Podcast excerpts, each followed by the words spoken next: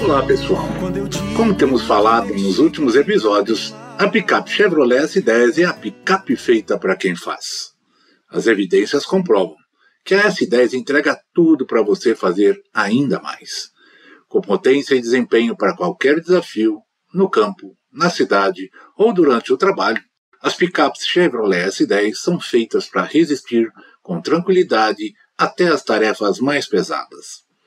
Essencial para a nossa rotina diária, faça sol ou faça chuva, a Chevrolet S10 proporciona uma experiência extraordinária, sendo uma picape cheia de tecnologia em meio à paisagem natural do campo, num país tocado pela competitividade do agronegócio. Agronegócio que, aliás, tem assumido uma merecida posição de destaque no debate econômico e nas grandes pautas de discussão no Brasil, com ampla repercussão midiática. O agronegócio encontra-se atualmente como o maior negócio da economia brasileira, sendo uma das principais locomotivas do progresso do país. As evidências não se negam. Quem planta o futuro do país merece colher muitas vantagens, e chegar onde quiser não é questão de sorte. Escolha uma picape S10, pois você nunca sabe como uma aventura vai terminar. Mas a Chevrolet S10 é o começo mais robusto para todas elas. Feita para as jornadas reais, nesta picape você encontra o melhor da tecnologia, da segurança e potência da marca Chevrolet em um design exclusivo. Só quem entende de resistência e qualidade pode oferecer ao produtor rural a força extra para aumentar a produtividade no campo. É isso aí. Aproveite o melhor da Chevrolet no seu negócio, agende um test drive na concessionária mais perto de você ou então acesse o perfil nas principais redes sociais e mídias. Arroba Chevrolet BR.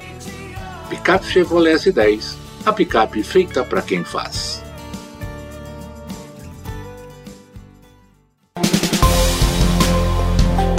Mentes brilhantes incentivam outras.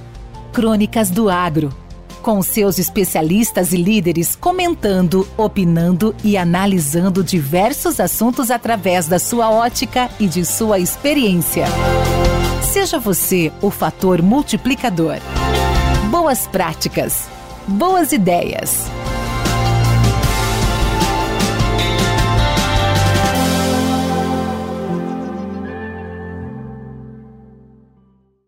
Olá, amigos. Meu nome é Divino Ronaldo, sou jornalista e radialista, apresentador do programa Morada no Campo na Rádio Morada do Sol FM 97,7 de Rio Verde, Goiás, e fundador dos podcasts Agro e Prosa e Minha História com Agro. Hoje eu vou falar com vocês sobre o agro que meu pai me mostrou e o agro dos especialistas de apartamento. Na vida, só respeitamos aquilo que conhecemos. Os meus primeiros contatos com o agronegócio, que naquele tempo nem era chamado de agro, foi na minha infância, por intermédio do meu padrasto, a quem sempre chamei de pai, e que jamais ousei dizer que não o fosse, o seu Bento.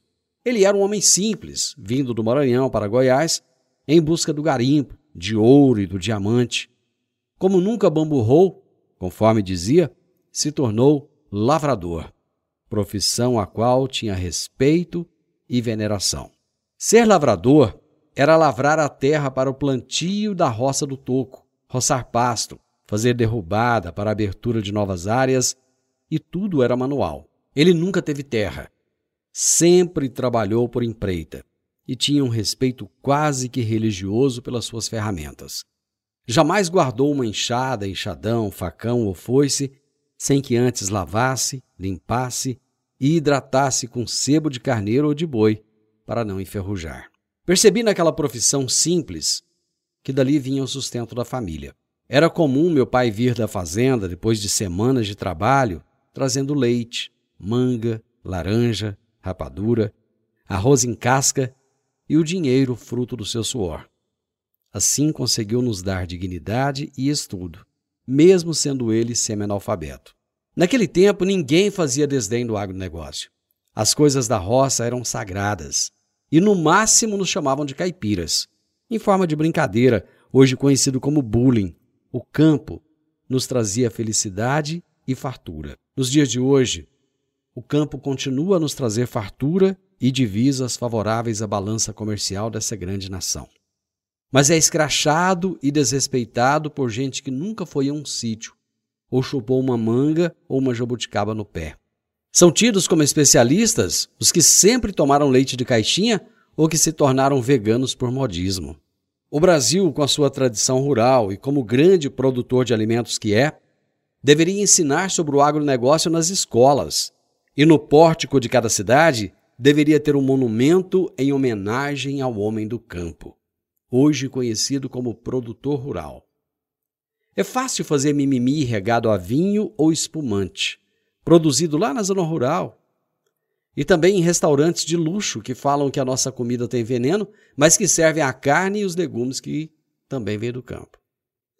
Assim como aprendemos lá atrás a respeitar os nossos pais e a render a eles a nossa reverência, deveríamos aprender também a reverenciar quem produz o alimento, porque é graças a esse profissional que temos o nosso pão de cada dia em nossas mesas. A nossa luta enquanto defensores do agro não é da cidade contra o campo, e sim contra a falta de informação, o desconhecimento da atividade e as opiniões de especialistas de apartamento que falam porque ouviram falar ou leram no Google o que alguma celebridade internacional disse. Talvez, se esses especialistas tivessem conhecido o seu Bento e vissem como ele reverenciava a terra e o seu labor, certamente passariam a bradar para o mundo todo ouvir que aqui, em se plantando e cultivando com técnica e manejo adequado, tudo dá, quase parafraseando Pero Vaz de Caminha. Um grande abraço a todos e até breve. Com temas expressivos e dinâmicos, esse intercâmbio semanal visa oferecer um melhor desenvolvimento em suas habilidades profissionais e nas atividades e práticas do seu cotidiano. Somos da Academia do Agro, o podcast para todos aqueles apaixonados pelo agronegócio. Te aguardamos no próximo episódio. Até lá!